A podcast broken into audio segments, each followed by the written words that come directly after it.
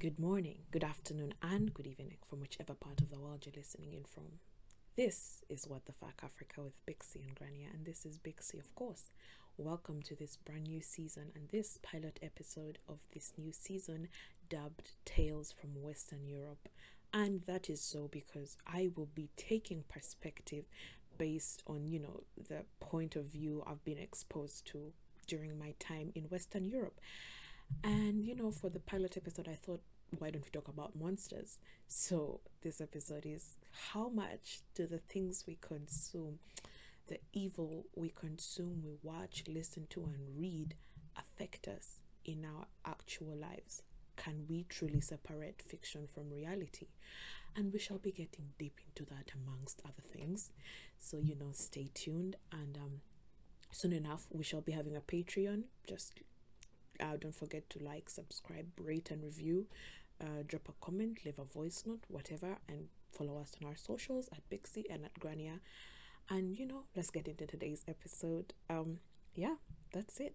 Have an amazing time. Let's come with open minds find a comfortable place to sit and listen. And you know yeah that's about it. So let's get into the theme song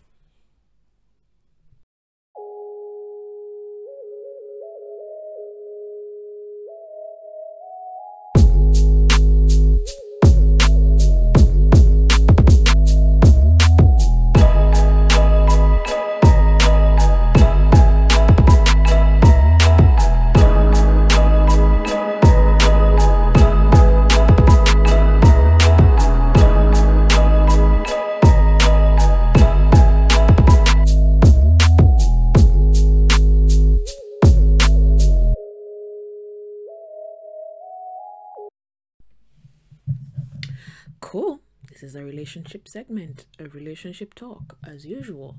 Uh, this is the part, if you're new here, this is the part where a very single woman gives relationship perspective, which is interesting, you know, because you don't hear that very often. Nothing pretentious here. I'm just, you know, share thoughts, like I said earlier. Ah, yeah. So, today's relationship segment, I have a very simple a predicament I find myself in, which is relationship power dynamic. So, growing up, uh, everyone here knows, if anyway, if you know me anyway, I grew up in Africa, and the thing about Africa is, we, in spite of all the colonial whatever they did to our culture, some values remain true to us, and one of those values is African tradition culture, customs, tribes. Um, I have in my culture, for example, my tribe, we have tribal names that are unique to each tribe. We have pet names because I am from the West, Western Uganda, and I belong to the Bantu ethnic group under the Banyoro people. So I do have a pet name, which is a which means cat. I don't even know why uh yeah th- just just to give you a general idea and each tribe has its own dialect its own language which is something that's super insane. I saw on google the other day that it's estimated that africa has 2000 languages spoken. How about that? Um yeah we have over 2000 languages spoken. Each language has its own dialect its own intonation its own everything. That is completely wild. Now with that in mind if we have 2000 languages that means 2000 different cultures and 2000 different customs. But even then if you're a believer in history like i am the correct history anyway not the you know the the, the soft and easy to digest history that's out there. I'm talking about actual archaeological facts. According to a man called dr louis leakey he discovered the earliest skull of early man in Tanzania at a place called Olduvai Gorge. And this was named Zinjanthropus, the earliest man to ever exist, which means it's very possible that most of mankind originated from Zinjanthropus. Now, with that, with all that I've said, what I'm trying to get to is that in spite, in spite of our differences that as humans we continuously try to be different which i can't be more correct in especially during these times everyone's trying to be different oh but i'm different because this and this i'm different because I want to, you to call me like this. I want you to refer to me like this because I identify as this, blah, blah, blah. We still have some things that remain central to us. And one of those things, ladies and gentlemen, is in gender, gender identity, gender equality, which is something, you know, that's a different debate. That's a debate for another day. But what I'm talking about in today's relationship talk is that in relationships, who wears the pants? Okay. Um, usually it's the man and I don't care if you're a feminist, I'm speaking facts here. Um, usually it's the what I've seen anyway, um, back home it's the man. Why? Because traditionally the man fends for the family. Traditionally the man goes to work. Traditionally the man earns money, takes care of the kids, pays school fees, and without foreign intervention, by the way. Traditionally, the woman had one job and one job only okay, not one job, but that was to be a mother. Her job in ancient Africa, you know, the man would wake up in the morning, go and hunt and get food, and the woman would stay at home take care of the kids, clean the house, prepare food, wash the clothes, look after the, the livestock. Because, you know, we had, the Banyoro people, we had cattle before. Eh, that's a, I don't want it to get dark anyway. This is supposed to be a nice thing. So, like, take care of the livestock and things like that. And the man would just come back home to be fed, uh, to be worshipped, and to sleep with his wife, to, to put that bluntly.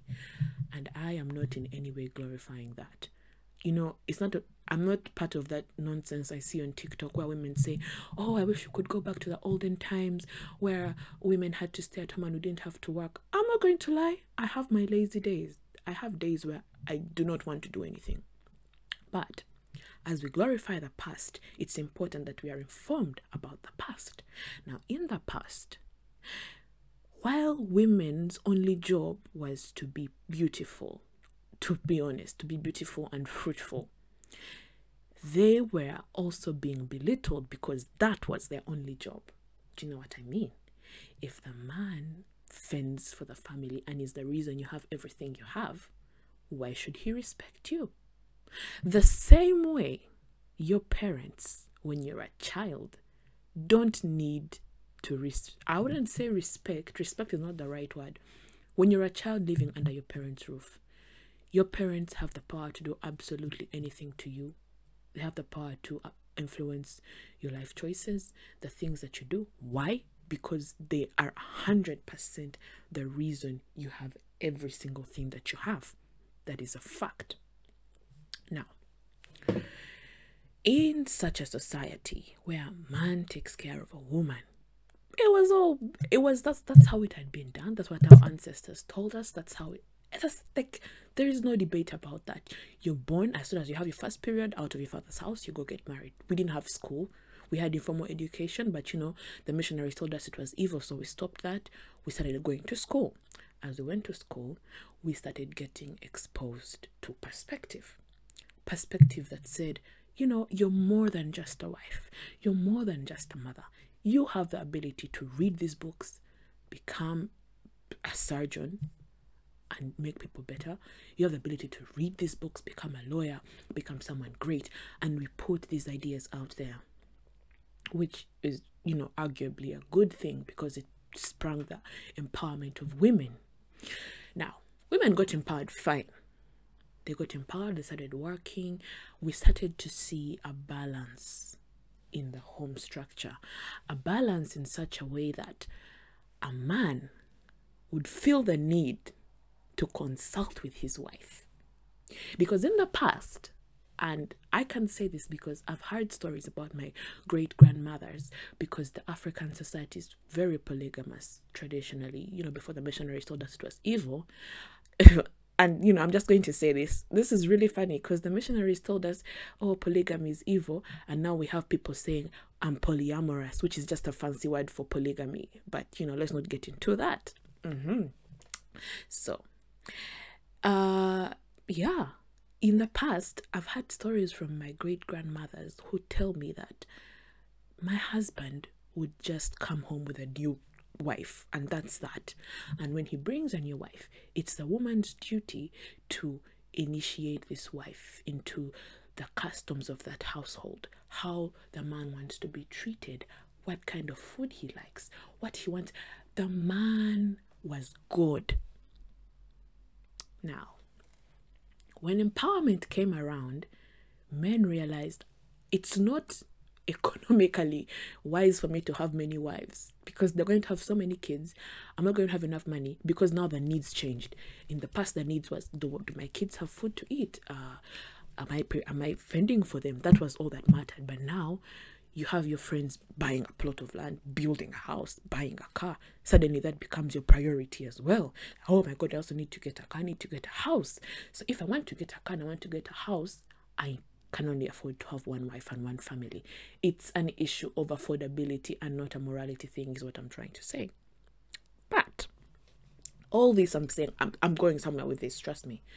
Uh, yeah, so after that happened, after empowerment happened, the men started to find it's okay to consult with my wife. This is something I've seen in the house I grew up in. In the house I grew up in, if my father wants to buy a plot of land, he will say to my mother, Hey, I want to buy this plot of land. Do you think it's wise to invest in this venture? Do you think we should do this and this? Because they have a sense of equality, because he feels that they are at par intellectually they can intellectually stimulate themselves. My mother is not just a symbol of motherhood and of beauty, she is more than that. That's what I'm trying to say. So, with that in mind, with that empowerment in mind, and with the current evolution in family structure in mind, what am I getting to? Now, my previous question was who wears the pants in the relationship?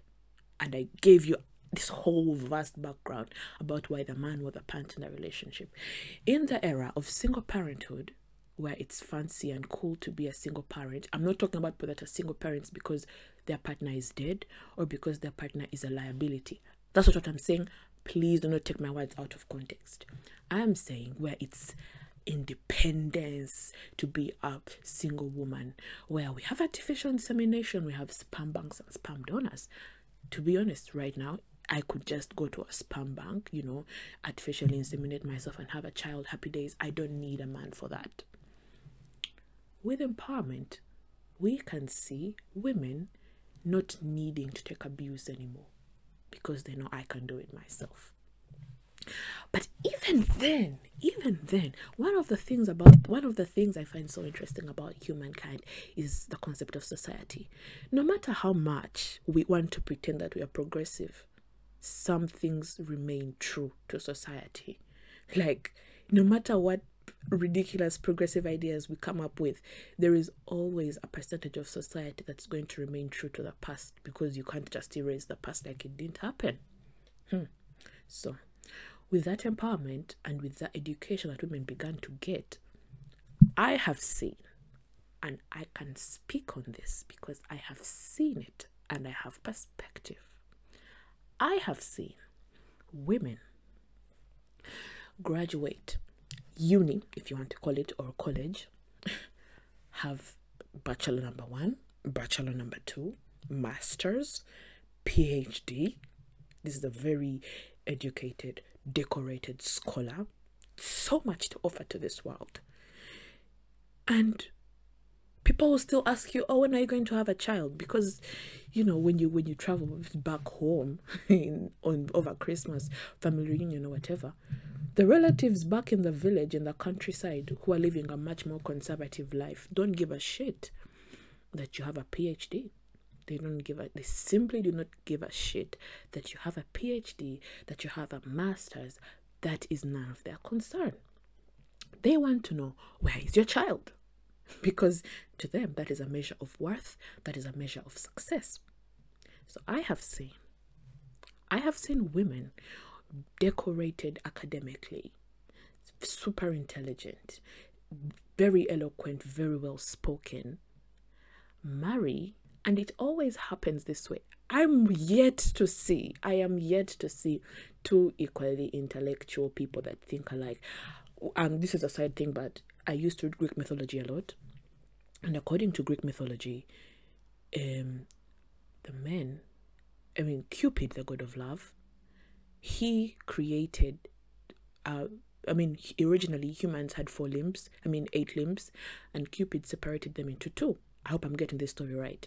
So that way, the, the person which which later uh, coined the phrase the better half, the person would spend their entire life trying to find the better half, other half of them.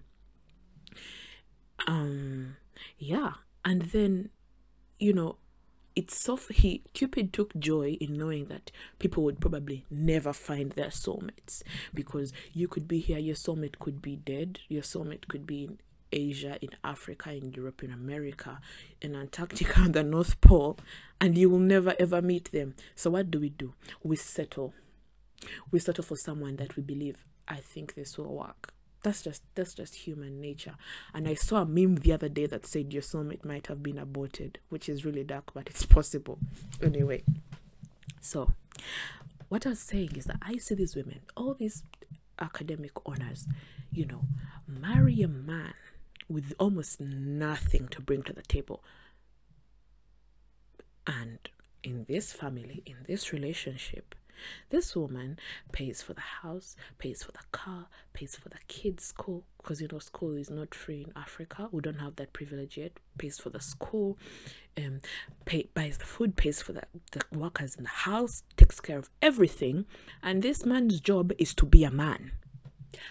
And you know, in this relationship, he is still alpha male, the sigma, I don't know what they call them, and he still has unquestionable authority over this person. I'm not even being a feminist, you guys. I'm just calling out something which I find really funny and sad at the same time. Because if you think about it, if you honestly think about it, human beings are designed to reject people that they believe are beneath them. That's why racism exists. That is why anythingism exists. That's a fact because we are designed to reject anything we, we believe to be below us.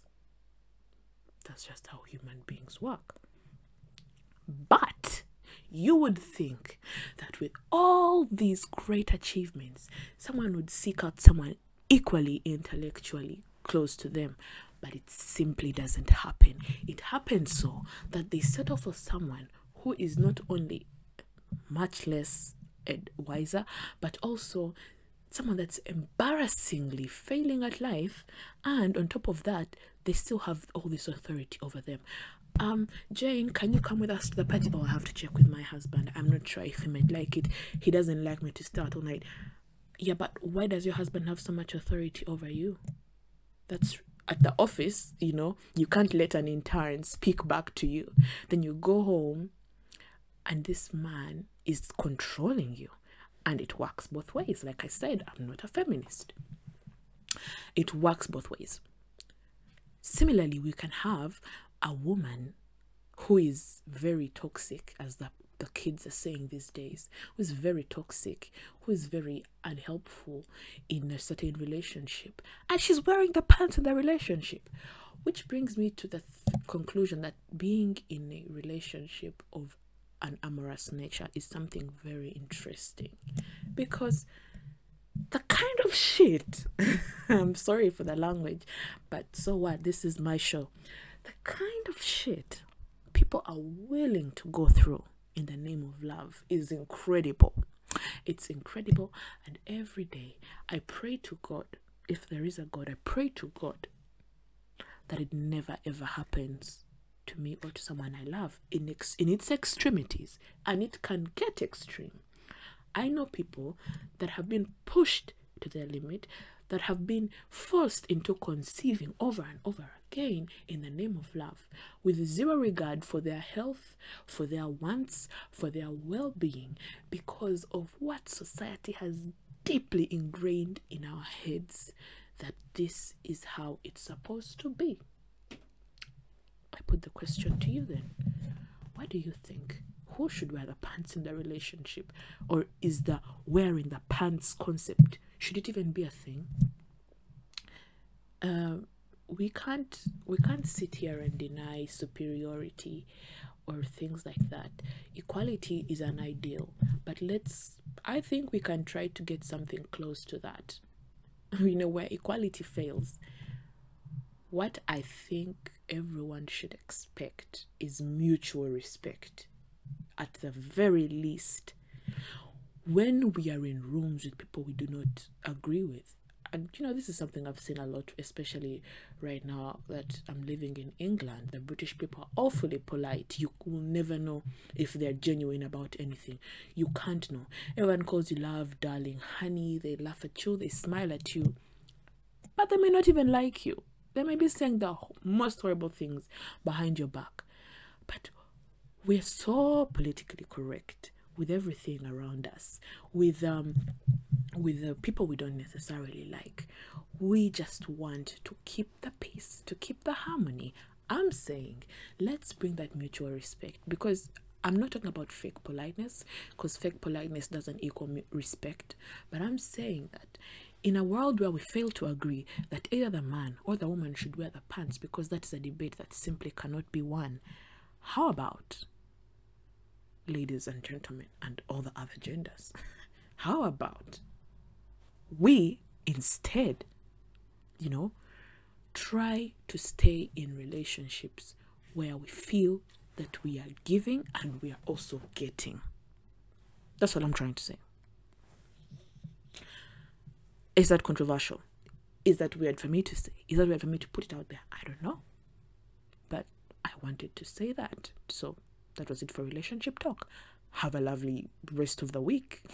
Yeah. Cool.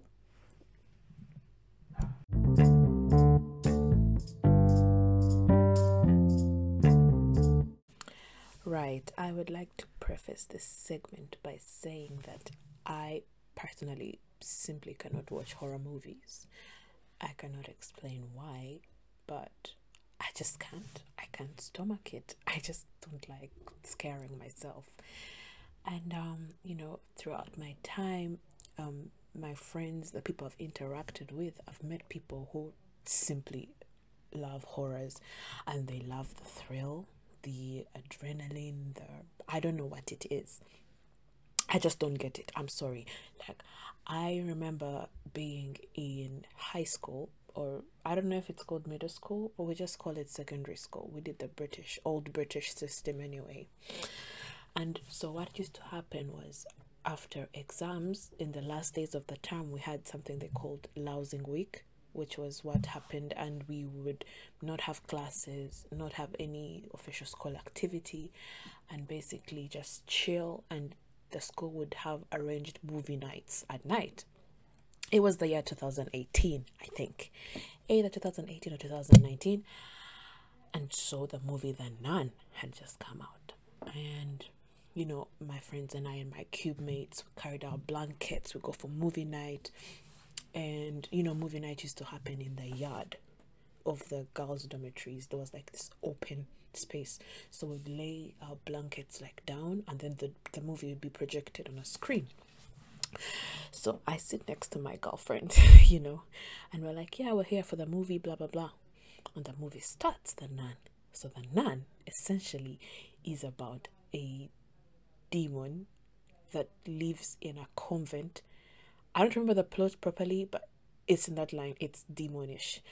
And so there's this nun and other priests that come to visit the, church only to figure out that those nuns are not actually nuns, they're demons, blah blah blah. That's the storyline.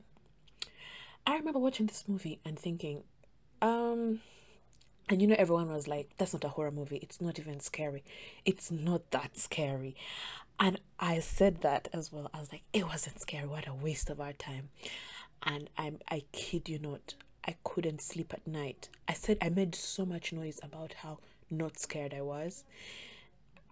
And I just couldn't sleep at night. I was so stressed. I was sweating. I was losing weight. Like, I cannot explain the amount of fear that paralyzed my body. Like, I went home after that and I could not sleep with the lights off. I was terrified of the dark in extreme forms. Like I had extreme fear. And it was then that I realized, you know, horror movies just are not for me. And then I watched this comedy special, um, the the comedy special by my favorite, one of my favorite comedians anyway, Andrew Schulz. And so Andrew Schulz, I hope I'm pronouncing that name right. Andrew Schulz said that you know women are so women love watching uh true crime. I can't quote his his joke properly, but the essence of it was that women love watching crime um true crime shows and documentaries and at that time he was talking about Ted Bundy, uh, the Ted Bundy documentary, and so I thought I, I thought how oh, that makes a lot of sense because I for one I enjoy the occasional, you know, serial killer, and which made me think that's really weird because horror movies are fiction, they're fictionalized, exaggerated demonic stories. And yet I cannot watch a horror, but I can watch a real life horror story about a serial killer or someone who did very horrible things. And so I thought to myself, what does that say about me? And so I'm going to pull up something off of Google right now. I basically typed into Google, why do people like watching horrors? I mean, and it said some research indicates that people with a higher sensation seeking trait, i.e., a strong need to experience thrill and excitement, tend to seek out and enjoy horror related experiences more. Um, I feel attacked because I never really, I'm not, a, I wouldn't say I'm a thrill person. This is off topic, but I don't care. This is my show. I never go for I've never felt the urge to like, oh, let's go out, let's stay up all night, or do any of the rebellious teenage things people usually do. I tend to find comfort in consistency and stability. And when people ask me, what do you do for fun? I don't like to say because it doesn't sound like fun. I do things like read or write or meditate I started praying recently. I'd taken a break from the whole prayer thing, but you know, that's another story. Uh, I watch shows and watch series. Obviously, as an artist, I need to watch these things. But other than that, I am not a fun person. Like, you cannot say to me, let's go to the club. I am not going to dance from 11 a.m. to morning. That is just not who I am. I will be hyped for some songs. First of all, I listen to very oldie songs or very um R&B, um, slow blues. That's my vibe. Uh, Sam Smith, Adele-ish. Do you know what I mean? And so, if you invite me out to the club, I will not have fun. I'm just going to put it that way. I will sip.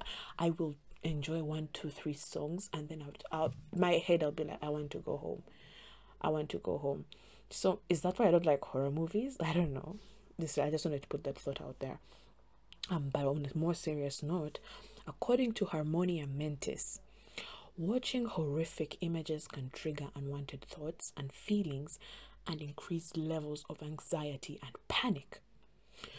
And that brings me to what I am talking about today. And the question of the day is do monsters in films and fiction make us imagine the worst about ourselves? Huh. So, one of my favorite uh, documentaries, and I honestly believe it's one of the best made documentaries out there, is Surviving R. Kelly. I recommend this documentary to every person out there, especially if you're a woman or if you have a daughter or if you know any woman because it's very eye opening on the reality of um, sexual assault and brainwash that is very, very, you know, significant, especially in among among women. It mostly happens among women. Yeah. Um. So this this uh, documentary basically explores the musician Robert Kelly, who is currently in prison. Actually, he's serving time because he was later found guilty for his crimes. And so, what Robert Kelly did is he exploited his position as a celebrity and as a public figure and someone that was highly idolized in the black community. And he used that position uh, he was a huge success. If you don't know who R. Kelly is, you do, you just don't know it yet. He sang I Believe I Can Fly. He sang The Storm Is Over. That's when I go, Storm is over, storm. That's R. Kelly. Um, he sang lots of songs. He was a big hit back in the day. R. Kelly used to kidnap girls as if with their consent because he didn't necessarily lock them up, but he did it emotionally and he was doing unexplainable things. And these were kids. They were 15 year olds. Aaliyah was 15 years old.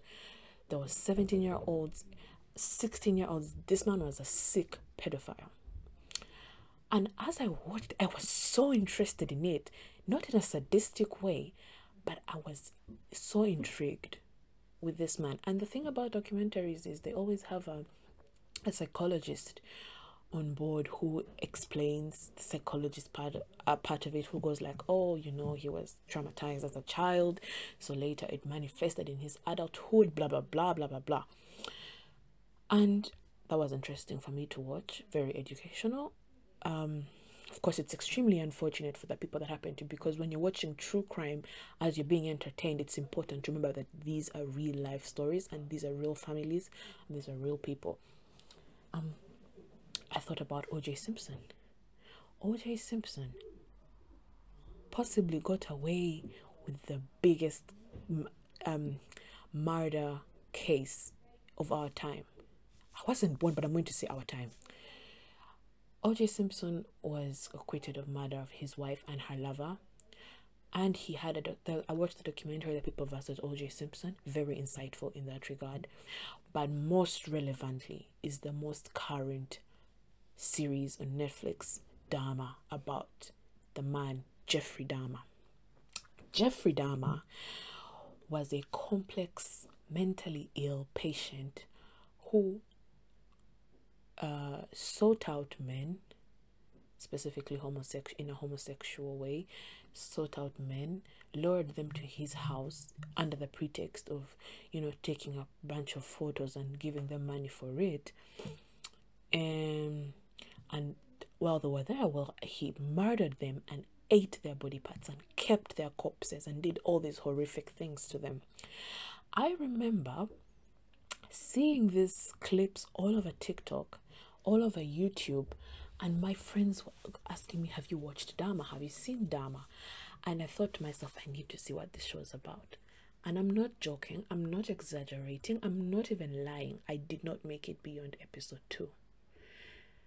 I feel like I reached my peak with that show. It was so dark. It was so dark. I was like, I don't think it's healthy for me to consume this content. So I stopped. And then that, in a way, inspired this episode in some ways. Sorry. Because it got me thinking. It got me thinking about all the things I've enjoyed in the literature I consume you know, most of the time in the literature we read, in all these books, we see villains. But when you hear the villain side of things, you begin to empathize with them. It begins to make sense.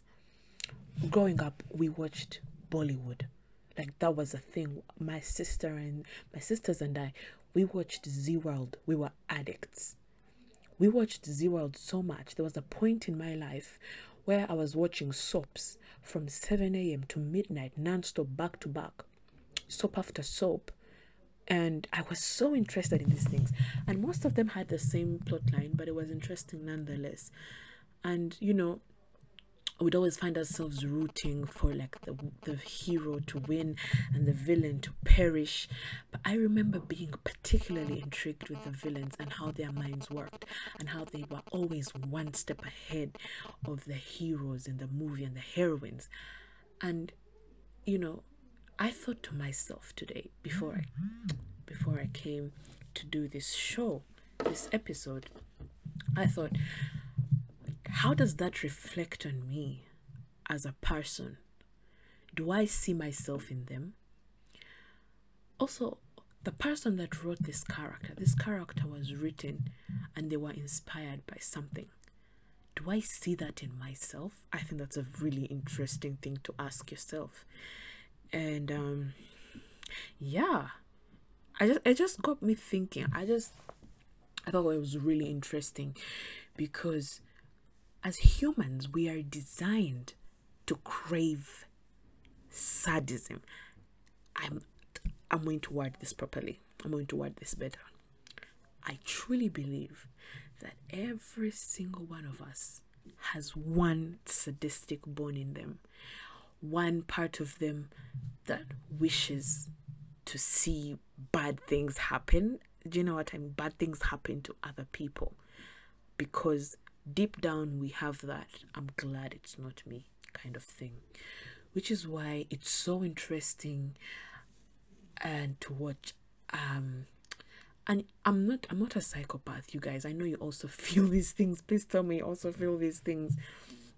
We consume you know on the media things like these people are in a war these people are dying. Of course these are true realities.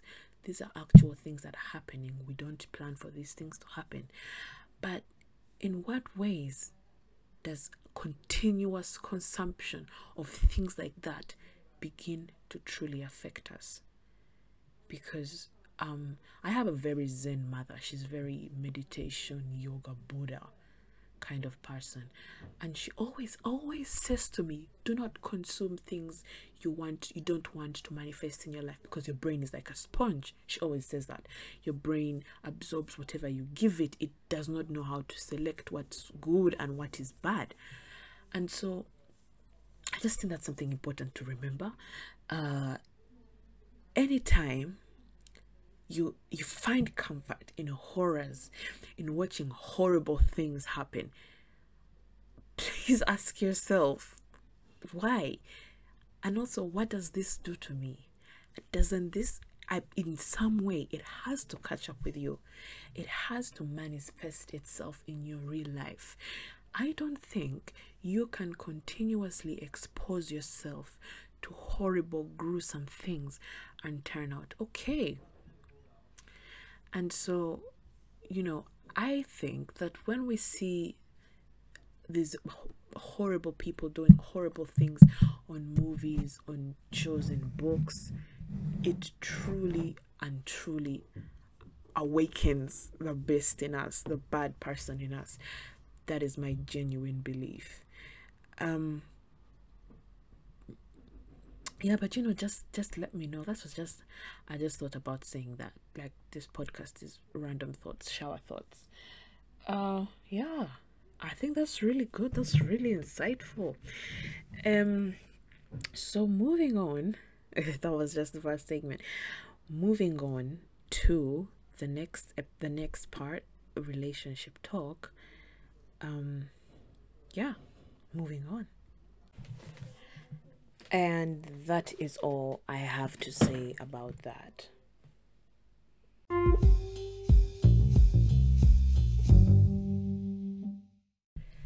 Well, welcome to the end of the episode. Um, that has been it for today. And you know, see you soonest because you know, you never know when the next episode is dropping and also you know thanks for staying to the end and um, i think some really important things were tabled today and discussed and you know with that in mind have a good night have a good day have a good afternoon whatever time it is where you live.